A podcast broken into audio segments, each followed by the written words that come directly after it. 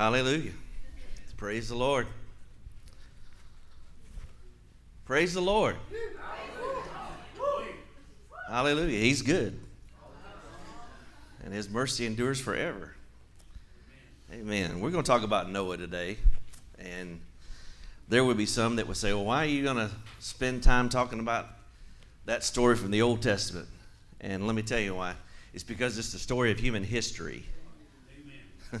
and you're not going to hear about it in the public school system. They're going to tell you that you came from uh, amoebas and monkeys and all kinds of other crazy stuff. But this is the origin story. Uh, this everybody in this room, you can trace your roots back to this story. Noah is your great, great, great, great, great, great, great, great, you get the picture, grandfather. We all came from this family. And so that should just blow racism out of the water right there. I mean, we all came from one family. Eight people. Eight people. All right, you're going to bear with me, I hope. Uh, we're going to have a little bit of review uh, here, too, because we covered the first three uh, verses of chapter 6 of Genesis last time. That's where we'll be, Genesis chapter 6. Um, but I want to read, first of all,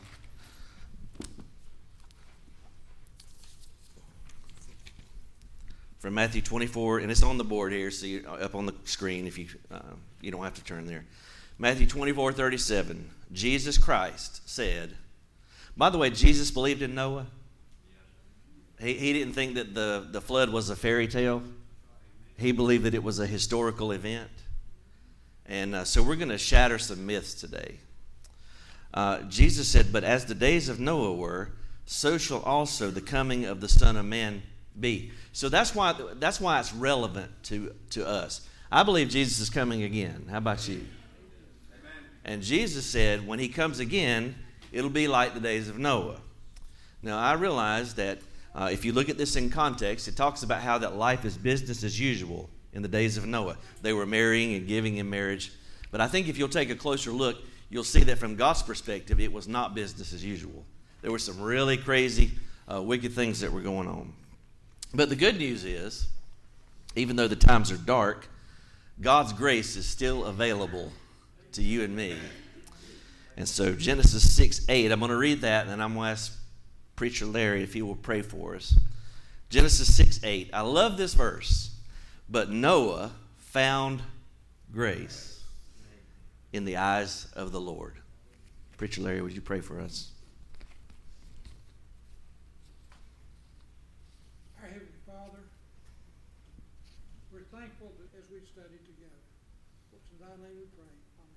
Amen. Thank you. All right. Genesis chapter 6. Let's let's quickly look at the first 3 verses again. It says it came to pass when men began to multiply on the face of the earth, daughters were born unto them.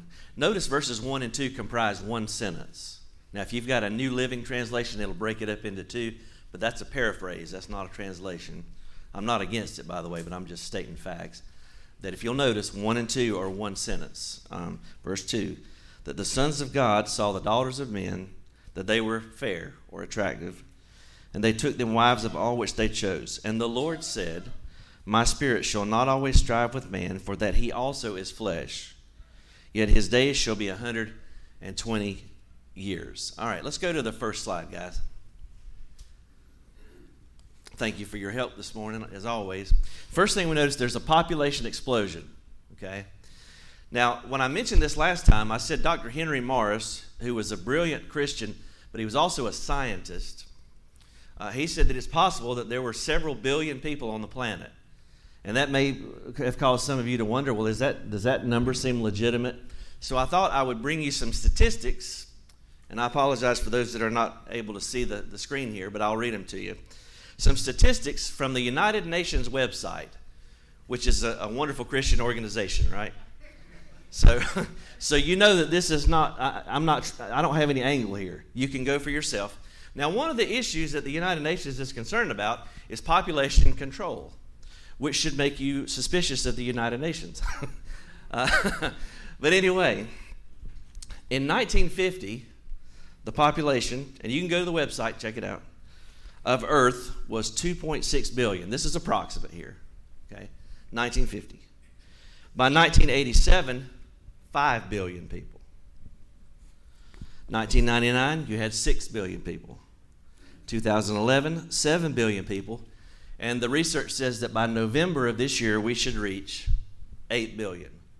So within 70 years, how many billions have we grown by? About five, five, five and a half, something like that. And people are not living 900 years old now either, like they were in that day. So you see, there could easily be. But in the days of Noah, there was a population explosion. All right. Let's go to the next slide. All right, so a point of review here. The sons of God, we talked about, uh, were angels. They were not son, they were not descendants of Seth. Anytime in the Bible the Bible speaks of the sons of God, it is uh, angels. Job 1 8, Job uh, 1 6, Job 2 1, Job 38 uh, 7. By the way, this was the majority view until about the 5th century. Augustine, uh, he, he, he came out with his sons of Seth uh, thing and endorsed it. Angels frequently appeared as what? Not women, but men.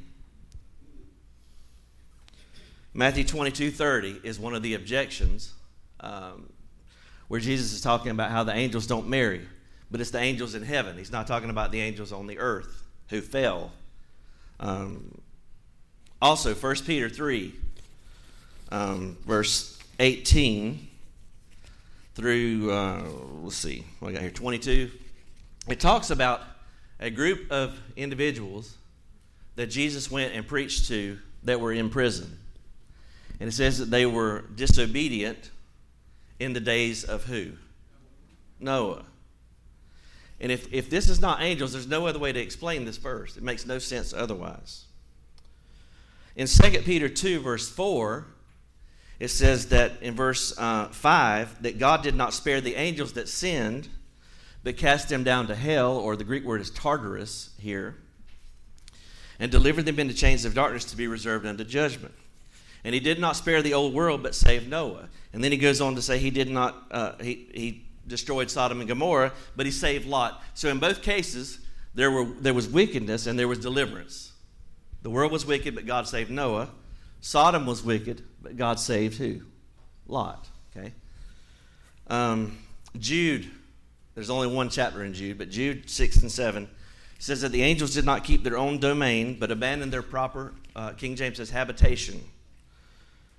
And he is kept in eternal darkness. Um, in verse 7, it says, just as, and I'm reading out of the NASB here, just as Sodom and Gomorrah and the cities round about them, since they in the same way, just as the angels did, indulged in gross immorality and went after, there's an interesting phrase here, it says, strange flesh.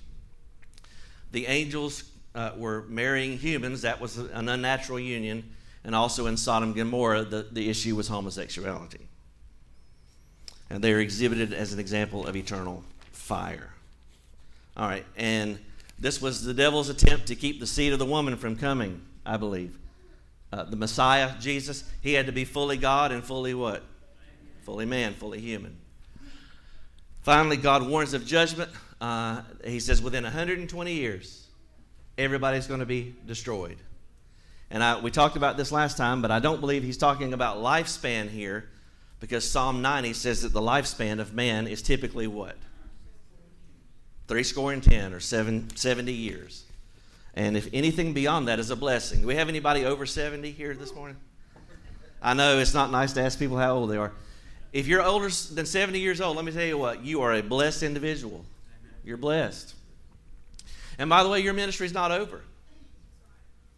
Moses didn't start leading the children of Israel till he was 80 years old. Abraham didn't have uh, uh his second baby till he was 100 years old. How many of you ladies ready to have a baby uh, over? No? Okay. No takers. All right. Now, let's go to verse 4. Genesis 6, verse 4 says, Now there were, now, if you got a KJV or a New King James, it's going to say giants. There were giants in the earth in those days. Does anybody have a translation that says there were Nephilim? Nephilim. Okay, that's actually the proper translation of it. Um, there were there were Nephilim in the earth in those days, and also after that, and we'll we'll we'll address this later. When the sons of God came into the daughters of who? Men. And what did they do? They bore what? Children. The same became mighty men who were of old, men of renown. All right, so you can spend a whole day uh, on the internet Googling the Nephilim, and you're going to come up with a bunch of gobbledygook if you're not careful. Let's go to the next slide. Gobbledygook, that's Greek for baloney. Nephilim in Hebrew, it means fallen ones. Okay? These were the offspring um, uh, uh, of the angels and the humans. Now, you say that's pretty far out, Henry. I know, it is. But we're talking about the reasons why God had to destroy the, the earth with a flood. That's, that's pretty big deal, right? Pretty big deal. Now, it says that they were mighty men. Notice their gender. This, this union did not produce females, apparently, it produced males. What gender are the angels? They're male. These were the mighty men. Now, the Hebrew word is Gibborim, or Gibborim is plural. And it also says that Nimrod, uh, later on in Genesis, that he was a Gibborim. What do we know about Nimrod? We know that he was a rebel against God, he was a demonic individual. Um, the same became mighty men which were of old, men of renown.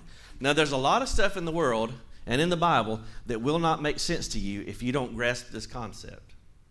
There are structures all over the world. You can look on the History Channel, but make sure you know your Bible if you watch the History Channel. Okay? They've got this thing called alien invasion. Anybody ever seen that? By the way, I think that'll be the devil's explanation for the rapture, is I think he's going to say aliens, because that's that's why every movies, all these movies talk about aliens, and you know, there's fascination with it. We try to find life on Mars, right? We're obsessed with finding life on Mars, and we can't even acknowledge life in the womb. I felt that. But there's an obsession. We got to go to Mars. We got to go to, you know, we got to space exploration. There are things on Earth, there are structures that have been built and things that don't seem humanly possible. Like Stonehenge. People say, how in the heck did that get there? Pyramids. There are all these ancient structures that would have taken, uh, you know, incredible skill, strength, uh, mathematics, tools.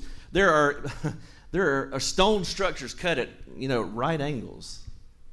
You know, the only way to explain that is something supernatural did that. And, uh, and, and I'm not going to spend a whole lot of time on it because the Bible didn't spend a whole lot of time on the Nephilim. But understand that the Nephilim were the offspring of this unnatural marriage, and because of that, God destroyed the world with a flood. The flood did not destroy sin. That was not the reason for the flood. You say, well, God was dealing with sin. No. Uh, because you'll find after the, after the ark comes to rest and Noah comes out of the boat, there's a story that they don't teach in children's church about Noah. Okay? And I, I you know, I'll just whet your appetite on that one. All right, number five, verse five. And God saw the wickedness of man was great in the earth, and that every imagination of the thoughts of his heart was only evil continually. I want you to notice three words in there uh, every, only, and continually. This is sin's, de- this is total depravity. This is men as bad as they could possibly be. And the Bible says, as it was in the days of Noah, so shall it be when the Son of Man is revealed. Things are going to get worse and worse, folks. It's not getting better. The evolutionists would have you believe things are getting better, but they're not. They're not getting better. Now, I think that there's a contrast here between God's creation. Flip back, flip back to Genesis 1.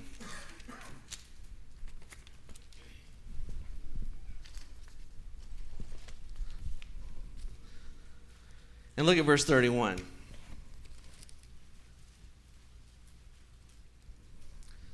Somebody with a big booming voice read that. How about you, James? You got a nice 131. 131. And God saw everything that he had made, and behold, it was very good. And the evening and the morning were the sixth day. All right, thank you.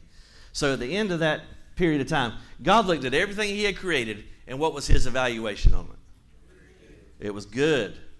It was good. Now go back to Genesis 6.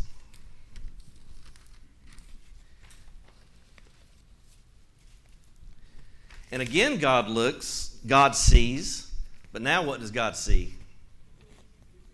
He sees wickedness everywhere, doesn't he? Interesting word here. Uh, the King James uses the word imagination uh, in verse 5. It's the same word that means to form. So God formed man uh, in his image, but man used his creative ability to find new ways to do evil things. And that's true today, isn't it? Men are always trying to uh, uh, invent some new way to sin, aren't they? All right. Verse 6 says that it repented the Lord that he had made man in the earth, and it grieved him at his heart. This is God's grief. Did you know that? God is not far removed from his creation, as the deist would have you believe. But God feels the pain of his creation. It's amazing. Now let's go to the next slide, guys. Thank y'all. All right. Now you might see this phrase, it repented the Lord that he made heaven and the earth. Now, uh, in your uh, up here it says 1 Samuel 15. It says it repented. Uh, God says it repented me that I have set up Saul to be king. Remember King Saul?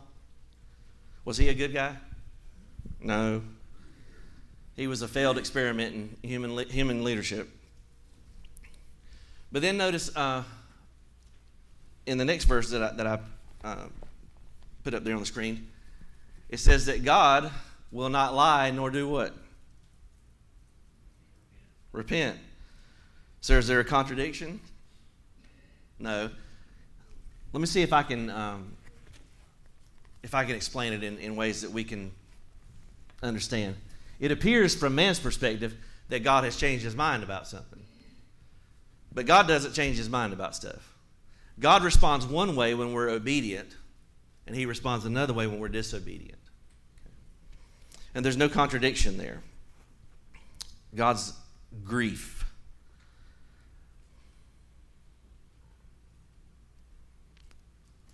Let, let me give you an illustration of this.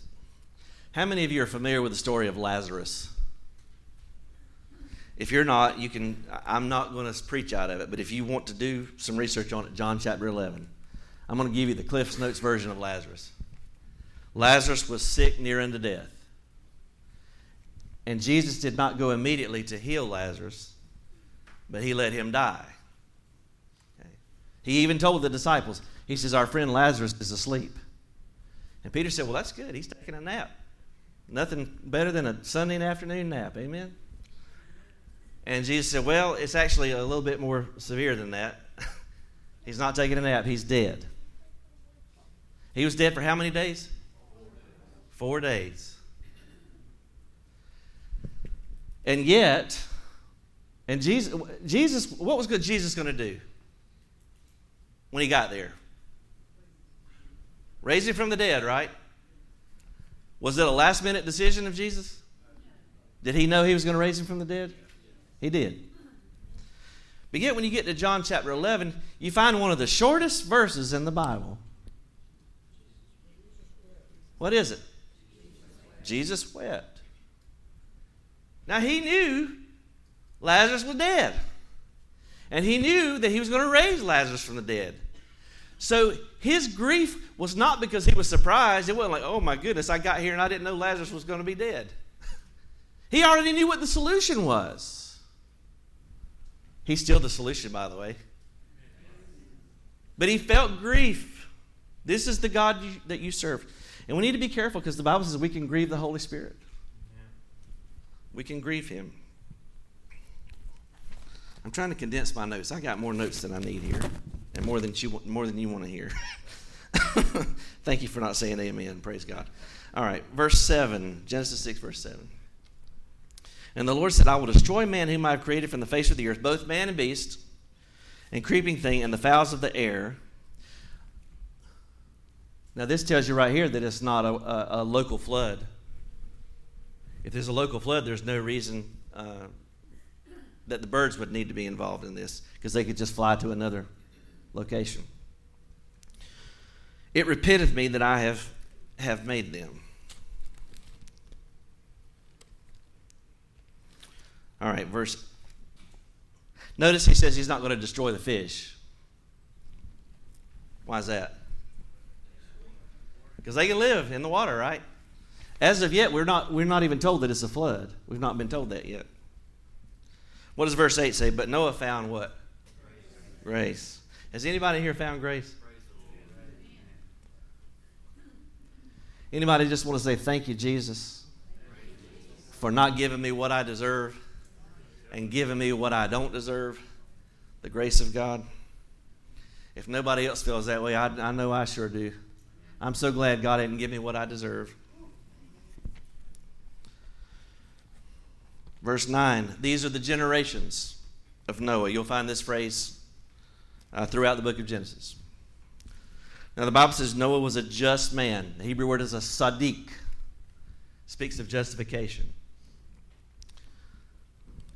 And he was now the english says perfect.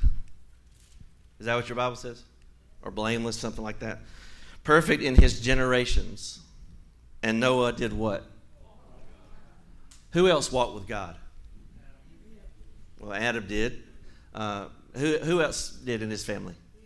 Enoch. That was his great grandfather. So let's talk just briefly about those three things. Number one he's just. How does a person get justified before god? By believing in Jesus Christ, right? That's how a person is justified. Now, the Hebrew word for perfect here is the word tamim. And it mean, it's used of the sacrificial animals, meaning that they would be without defect or without blemish. And there are certain commentators that believe that this is used because Noah and his sons and their wives were the only ones that had not been corrupted by the intermarriage. So, if I could use it this way, his DNA was untarnished. Because we need a redeemer that's going to be fully God and fully, fully man. Um, so that's interesting. But he was he was just and he was uh, perfect, or tamim in his generation. What was Noah's generation like? Were they good guys? Terrible. But it tells me no matter how dark it is in the world, that God always has a remnant, and that you don't have to go the way everybody else is going you can go against the tide. And Noah walked with God. You can too. You can too. Verse 10 Noah begat three sons. They weren't triplets, by the way. We'll do the math on it later. That's for another week. Shem, Ham, and Japheth. And that's also not the order of their birth. Uh, Shem is listed first because he's the one that is the seed. He's the one through which Abraham will come, which the Messiah will come through.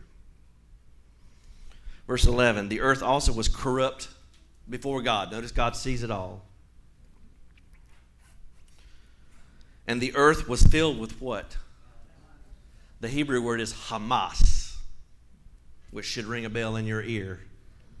Hamas. The earth was filled with Hamas, with violence. And I believe a lot of this is because of the offspring, you know, of the of the uh, the, the Nephilim. They were characterized by by violence.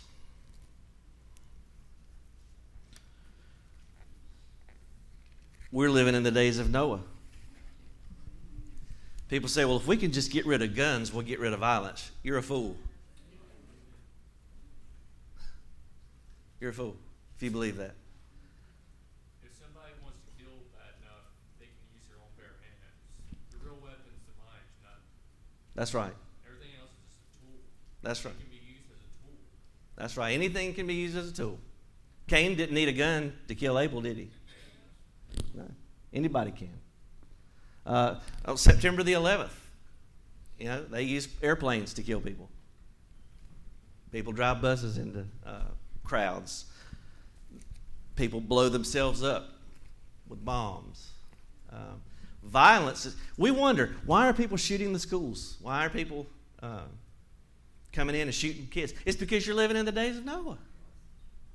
Violence.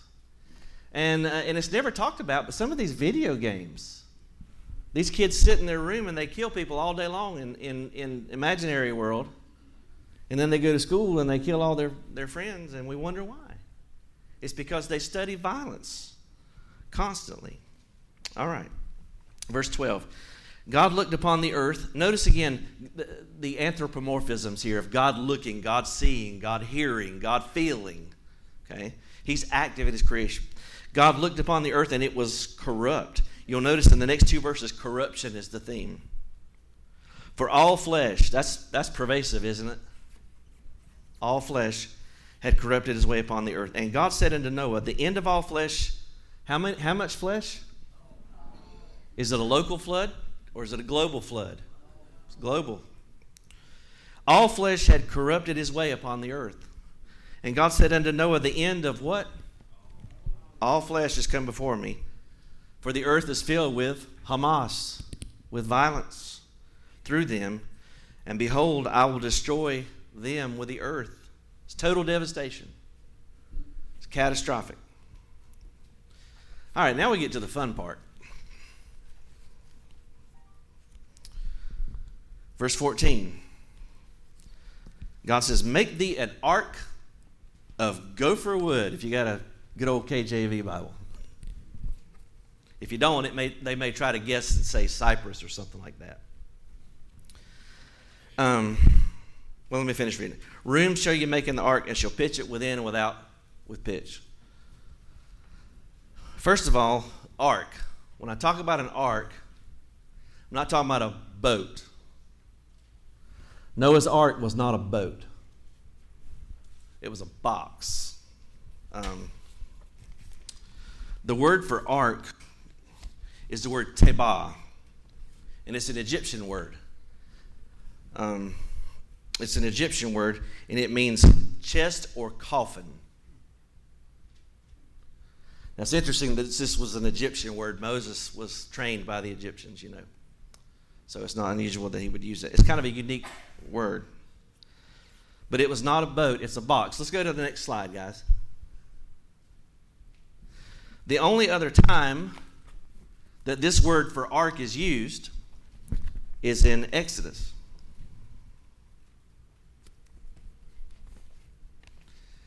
And uh,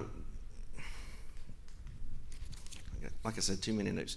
In Exodus 2, verses 3 through 5, and I'm not going to read all those, but you can read them if you want to. Uh, in Exodus 2, 3 through 5, we see that there is another baby who is placed in an ark. Who is that? Moses. So in both cases, there is a man saved from drowning who would be a deliverer of God's people. In Noah's case, he would deliver the human race. In, no, in Moses' case, he would deliver God's chosen people. And notice also that, that this ark, this box that Moses was put in, uh, it was daubed, it was pitched. There was pitch with it too.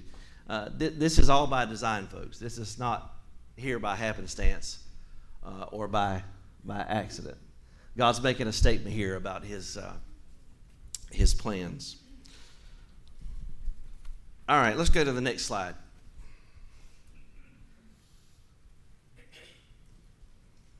How many of you have seen a depiction of Noah's Ark that looks something like that in a kid's coloring book or a kid's Sunday school lesson? Now, Lori and Miss Sandra, I'm going to tell you right now, don't you dare teach those kids that that's what the ark looked like. That's what the, the folks at Answers in Genesis, they call that the bathtub ark. That's like something you play in a bathtub with, right? And, but you know, that's the concept that people have of the ark. And you know, if you believe that, then I guess I would think it's pretty dumb to think that, that all those animals and stuff could survive on that too. And that's why it's important for us to study the biblical record, to separate the, the fairy tales from the facts.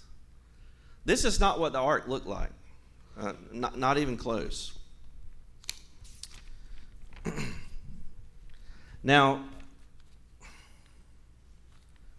gopher, gopher wood. Let's talk about that just for a moment. Gopher is a, what they call a hapax legomenon. It's a word that's only used one time in the Bible. Nobody knows what it means. But, but Noah knew what gopher wood was, and that's all that matters. Um, somebody asked me, "What is gopher?" I said, "I don't. I'm not sure, but I do know that he was the uh, the ship's purser on the love boat. He worked for Captain Stubing." and some of you are old enough to get that joke, and the rest of you are like, "Oh, what is this old man talking about?" Love boat. If you didn't grow up in the '80s, you missed it. You totally missed it. That was a Saturday night special. Fantasy Island, yeah, cruise ship. Fantasy Island and Love Boat. And uh, Friday night was the Dukes of Hazzard and the Incredible Hulk. Praise God. All right. That little trip to memory lane brought to you by Henry Haney. Praise God. All right. pitch, the word for pitch is actually the word uh, kafar, which is where we get uh, Yom Kippur, or it means covering or atonement. Interesting that that word was used there. Now, one quick note, and we'll, we'll move on, I promise. Notice he says to pitch it within and without. I get why you'd pitch it without, because you're keeping the water out, right? But there are some that have speculated that the reason God told Noah to pitch it within is so it would be preserved. And it may be that this thing is going to surface, pardon the pun, uh, during the tribulation period as a witness to God's people. I don't know. Or it may not. That's just that's just speculation. All right, let's go to the next slide. We're rocking and rolling here, guys. You're one step closer to the steakhouse or the Mexican restaurant, whatever your your persuasion is. Let's look at facts about the ark. It's not a bathtub uh, like structure. Now, uh, God gives instructions uh, in verse 15. He says, And this is the fashion which you shall make of it. The length of the ark shall be 300 cubits, the breadth of it 50 cubits, and the height of it 30 cubits. How many of you folks use cubits as the standard of measurement when you build something today? No? Well, a cubit in the ancient world was supposedly the distance between uh, your elbow to your the tip of your middle finger, you know. And uh, it's about 18 inches. Now, there's different cubits. There's a royal cubit that's longer. Um, but I'm going to go conservative here because I, I, you know, that's just the way I, I like to do things. And, uh, and Lori and I, we had some fun last night. We got the measuring tape out, and both of us have got a cubit, almost a perfect cubit, from our elbow to our middle finger. And she really enjoyed showing me her middle finger when I was measuring that too. I, I thought, why are you holding this out like this? But uh, I'm just having fun. We can have fun. Um, cubit, but let's put it in terms that we can understand. 450 feet long, 75 feet wide, 45 feet high. Okay, and I know, again, you're thinking, well, how can I visualize this? Think about this thing being as big as one and a half football fields. That's pretty big. One and a half football fields, 75 feet wide. Um, that's pretty wide. 45 feet tall. That's, that's high. That's almost four stories. Uh, the boat's going to be three, three stories. It's going to be three decks. Now, I've got some facts in here for you because I know one of the objections is, well, well, how on earth are all the animals going to fit in there? And um, we've got 1.5 million cubic feet in the ark using that standard. 95,700 square feet. That's a pretty big boat. Um, the capacity to carry 43,000 tons, that's the equivalent to 550 livestock cars you see in railroads. The ark could carry about 130,000 full grown sheep, but there weren't that many uh, on the ark. The actual number of animals was probably between 35 and 75. We'll go with 75 just to be conservative. Since I don't have time to go through all of the minutiae of this, I'm going to direct you to Answers in Genesis if you want to research this further, because those guys are the experts. And they're Christian apologetics ministry, and they do an outstanding. How many of you have been to the Noah's Ark replica in Kentucky? Quite a few of you. Pretty impressive structure. Pretty impressive structure. But um, and, and some people will say, let, let me let me just throw this in there. This is not in my notes. Some people will say, well, how in the world did Noah and his his three boys build that boat? And uh, I don't know that he that, that they were the only ones working on the project. And I, let me let me give you just something to think about. Okay, you you read stuff on the internet sometimes, and it says, well, the ark was built by amateurs. The Bible doesn't say that. For all you know, Noah was a master builder. For all you know, he was. You know, if God's going to tell somebody to build a boat that's going to save the world, I think He's probably going to pick a smart guy. I, that's just me. I, I, don't know. Moses was trained in all the wisdom of the Egyptians. Uh, Jesus was the smartest individual who ever lived, of course. Solomon was smart too. The Bible says that who built the temple? Not David, but who? Solomon. Now, do you think Solomon was in there sawing logs and laying bricks? Or do you think Solomon oversaw the project? Yeah. So it's possible that Noah oversaw the project. You say, well, I, you know, I thought only believers work on the ark. Well, listen, we hire folks to work on things here at the church all the time, and I don't ask them if they're Christians or not. And honestly, I'm not really concerned whether or not they are. I want to make sure they do the work right. Amen. Uh, when I get when I've got a problem with my plumbing, I'm not I'm not looking through the yellow pages for a Christian plumber. I want somebody that's going to stop the leak. and uh, you know, so I'm just saying all that to say it's not inconceivable that Noah could have had unbelievers working for him for a paycheck. You know, they could have said, "Man, you fool, you're building this boat, but I'm you know I'm making my 40 hours." I don't know, but th- these are things that we uh, we need to think about. Okay. Verse 16 says you need to make a window in the, or an opening uh, in the ark. And Noah said, Praise God. Because if you've got a floating zoo, you're going to need some ventilation. I mean, that's going to be an important thing. Ventilation is important even in a bathroom, you know, for humans, right? let, let alone you're floating around with, with elephants and, and donkeys and what whatnot. But um, and he says you're going to uh, put a, there's one door. Now I'm going to suggest to you that the ark itself is a picture of Jesus Christ, but but furthermore, there's only one door, just like Jesus is the door. He's the way. There's only one way to heaven. Uh, he says you should make um, lower, second, and third stories. So there's three stories, and uh, it talked about uh, um, what was I going to say? The, the nests uh, in there in there too. There's places compartments. Verse 17. And behold, I, even I, do bring a flood of waters upon the earth to destroy how much flesh? Where is the breath of life from under heaven? And how many things that are in the earth? Are you starting to see a theme here? Everything's going to die. But with you, he says, I will establish my covenant. This is the first mention in Genesis of a covenant. And hopefully you've, you've seen our teaching series on our YouTube channel, The Eight Covenants of the Bible. If you haven't, please do so. Um, he speaks of the covenant, uh, the Noahic covenant. And you shall come into the ark, you and your sons and your wife and your sons' wives with you. Uh, here's another thing we, we need to talk about. Well, how long did it take to build the ark? Well, uh, he had 120 years, roughly, but I don't know that it took that long because apparently Noah's sons were already grown and married. So it may not have taken, uh, you know, 100 years to build the ark. I don't, I don't know. It may have. And of every living thing, of all flesh, two of every sort, you shall bring into the ark to keep them alive, and they shall be what? Male and female. I know we live in a world that says that men can get pregnant, but they can't, I promise. The reason he's brought male and female here is for the purpose of procreation.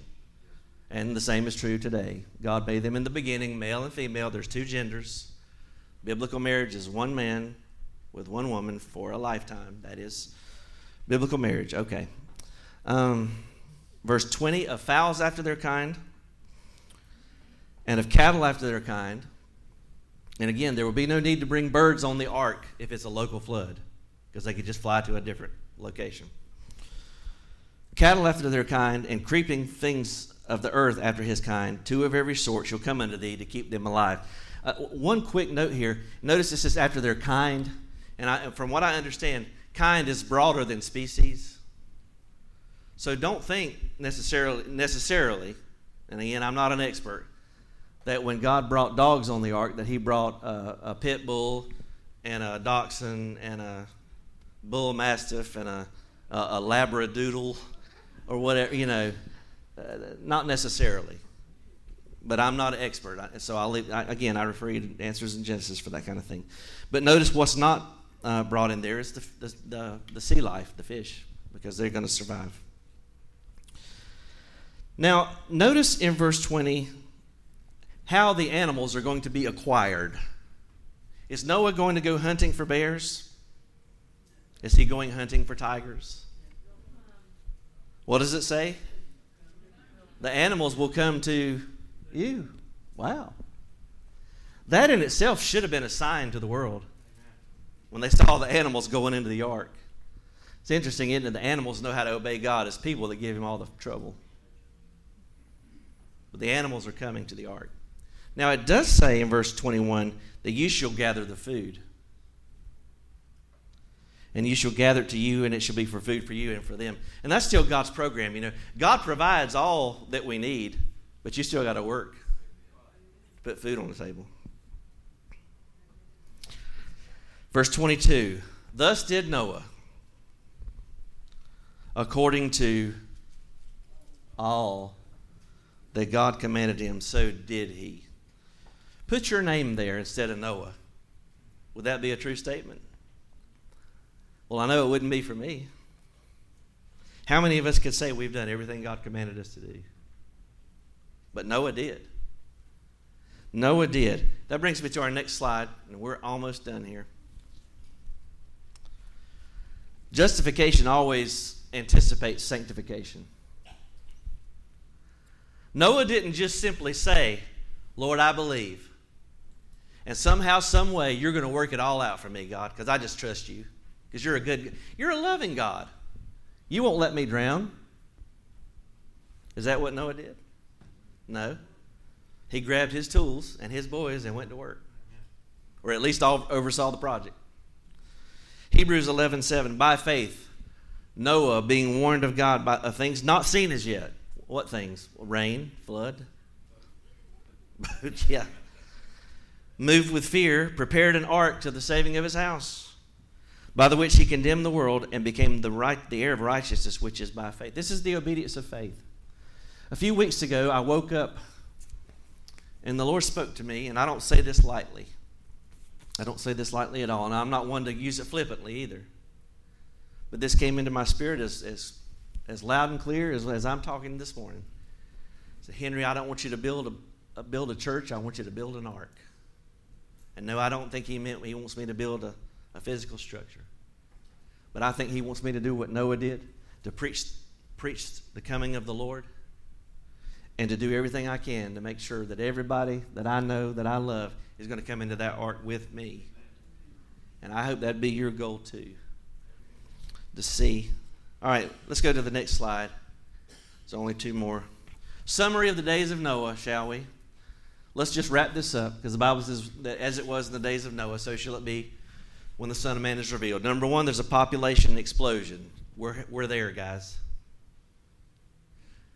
All of that started about 1950. Guess what else started about 1950? The moral rot that this country's in. If I were to put you in a time capsule in 1950 and I were to take you out today, I believe you'd have a heart attack just from shock of how evil society has become. But we are like the proverbial frog in the kettle. Have you ever heard that anal- analogy? Now, I don't know if this is true or not. Uh, so maybe I shouldn't use the analogy, but supposedly, if you put a, pot, uh, a frog in a pot of boiling water, he'll jump out. But if you put him in lukewarm water and you just steadily heat that pot up, he'll stay in there and, until he dies. And I think that's where we are. We become so accustomed to evil that we're not moved by it anymore. We, it, it's so pervasive in our society. The music that we listen to, the television programs we watch, the movies that we watch, the literature, everything tells us that right is wrong and wrong is right. And we hear it so much that we're not shocked anymore. Turn on the, the television, turn on the news just briefly. Look at the headlines. There, it should be shocking. It should be shocking, but it's not, is it? It's like, oh, somebody shot a school today. Somebody shot a school today. Somebody killed their child today. Abortion on demand. The very things that our society is fighting for, rabid, people are just rabid because they want to be able to kill their babies. And they call it reproductive rights. That's a real sanctified way of saying killing babies. Reproductive rights. But we scream for abortion. We cry out for same sex marriage to be condoned and to be legitimized. The very things that God said will destroy any society. And here we are. And violence everywhere. Look, you don't have to go, uh, we don't even have to talk about violence on a big scale. All you got to do is get out on the highway and you'll see rage everywhere. You're not going fast enough or you're not going slow enough or whatever. Be, be careful out there. People will kill you over nothing. Exponential population increase, sexual immorality of an unnatural nature. Regardless of what you think about the Nephilim or about angels or whatever, it was clearly something demonic that was going on. Okay? And our society is a sex obsessed culture. Everywhere. It's everywhere. It's, uh, it's, it's no longer a, matter of privacy anymore. Everything's out in the open. Everybody wants to show just how proud they are of every uh, deviant thing that they do. There's demonic influence everywhere. Violence is the norm. Uniformitarianism. You know what that is? That's that's this evolution garbage. This is why Satan promotes this evolutionary nonsense. Anybody with half a brain would know evolution is bogus. But he's got to make you believe that the earth is billions of years old. Whenever I watch a history program and it says billions of years ago, I just go ahead and change the channel. Because I think, well, this fool doesn't know what he's talking about. Billions of years old. But see, Satan has to make you believe that because if you believe that, then Noah's ark never happened. The, the flood never happened. Everything's just continuing on the same track. Everything's just the same as it always was. Listen, there are things for which there are no explanation, like fish fossils up on top of mountains. Come on. We'll talk more about that in, in a few weeks. I'm not going to get into all that today. But there's things that will not make any sense unless you have a catastrophic flood. But that's what the world believes uniformitarianism. Inventing new ways to do evil things. You know, I noticed the big thing now. I saw it in my social media feed. Uh, the big thing now is these virtual reality glasses. Have you noticed that? These goggles, everybody's walking around. I, I predict that within the next few years, instead of everybody walking around with their cell phone in their hand, they're going to be walking around with these stupid goggles on in an imaginary world. Transhumanism, you know, becoming more and more integrated with our devices. You, you need to do some research. Look into the World Economic Forum, see their stated goals to merge transhumanism, to merge men with their devices, chips. Um, it's, it's wonky stuff, man. It's, it's scary stuff. Uh, finally, and this is one that I credit Skip Heitzig because I never really thought about it. How many people survived the flood? Eight. So that and and Second Peter two verse five says that Noah was a preacher of righteousness. Now, what was his message? Um, was it turn around, don't drown? Sorry, I couldn't resist. That was goofy. What did he preach? I don't know, but I, he preached judgment was coming, I believe. And just the building of the ark was a, testi- a testimony. But we live in an era, we live in a day and age when gospel preaching is not popular. Most people don't want to sit under gospel preaching. And that's why you've got these churches that have completely twisted and distorted God's word because they want to create a God in their own image. Final slide. Noah found grace in the eyes of the Lord. Guess what? It's not too late for you. God brought you here today.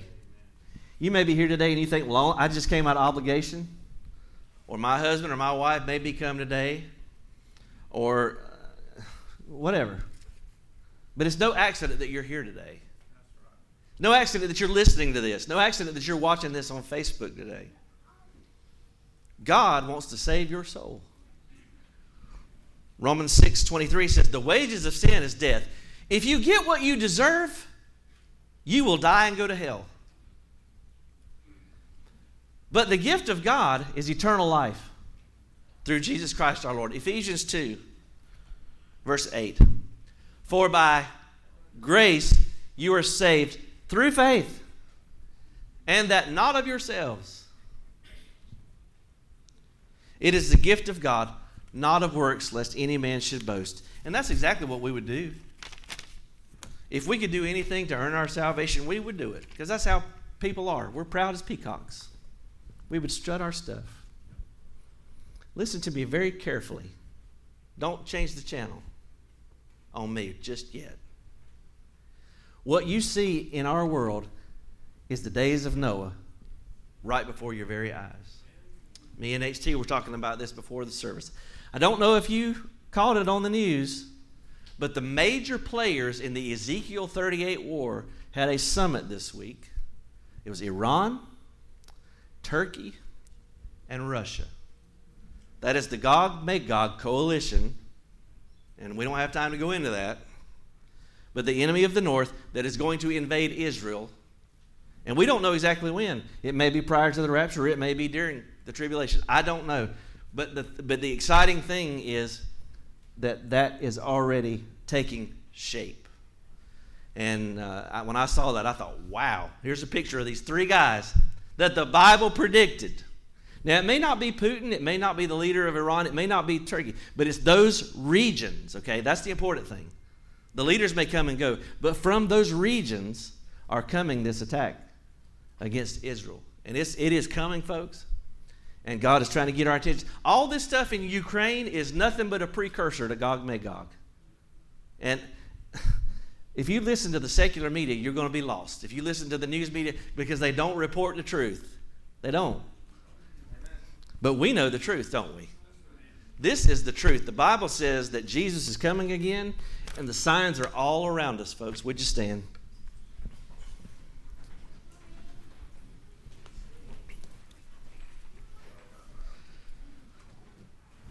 For 120 years, God warned the people. He gave them a chance to repent. And only eight souls were saved. I don't know how long it's going to be before Jesus comes again.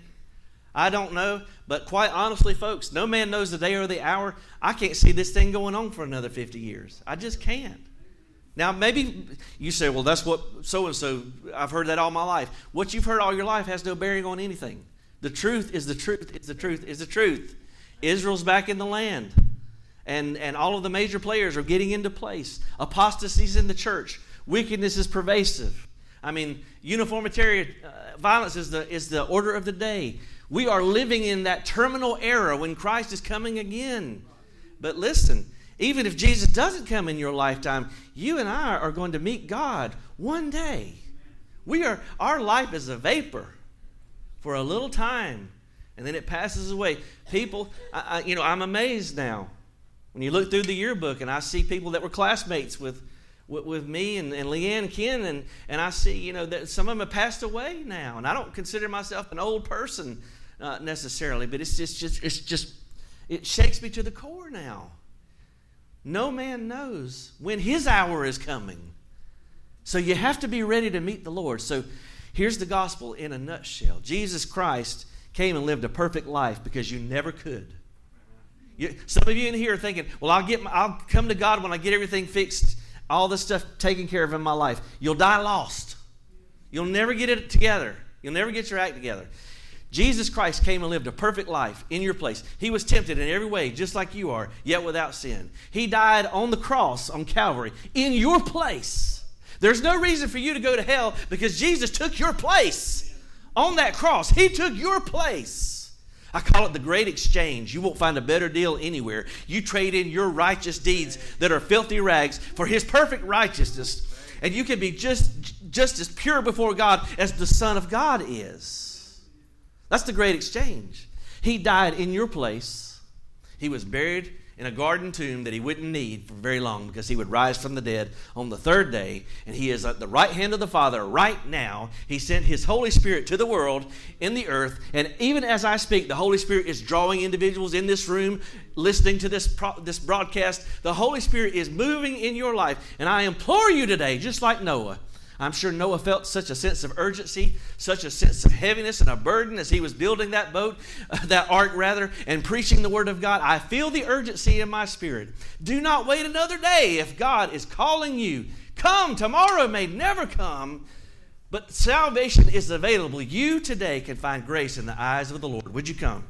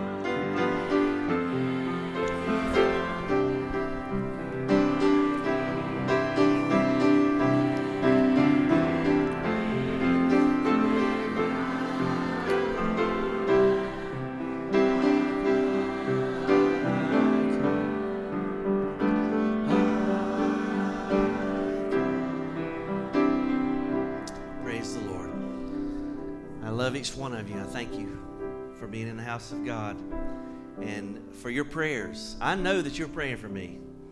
Uh, this week was just a wonderful time of study, and I, I thought, God, you're showing me things I've never seen before in your word. And this came into my spirit immediately. People are praying for you. So keep your prayers coming because it's, it's going to make for some better preaching if you do, I promise. Uh, keep praying for me and pray for, pray for our family that God would just build a hedge of protection around us. Because these, these are difficult days for anybody that would stand for the truth. But we have to preach it, no matter whether it's popular or not. Uh, next Sunday, we'll have uh, communion in the, in the AM service. This Thursday night, uh, we'll have a deacons meeting, 7 p.m. Thursday night, uh, 7 p.m. We'll have a deacons meeting. And so if you have any concerns, you need to get to the deacons before then. There's your uh, advance notice on that. That's right. Homecoming will be the second Sunday in August. The Montgomery family will be with us, so uh, that'll be on. That'll be here before you know it. All right, Wednesday nights. Uh, always, I hope to see you there. We're continuing our study on baptism with the Holy Spirit with the adults, and James and John will be teaching the young people uh, the fellowship hall. The, gr- the group is growing. It's great. Amen. John, did you have anything you want to say about what's going on? James, either one of you?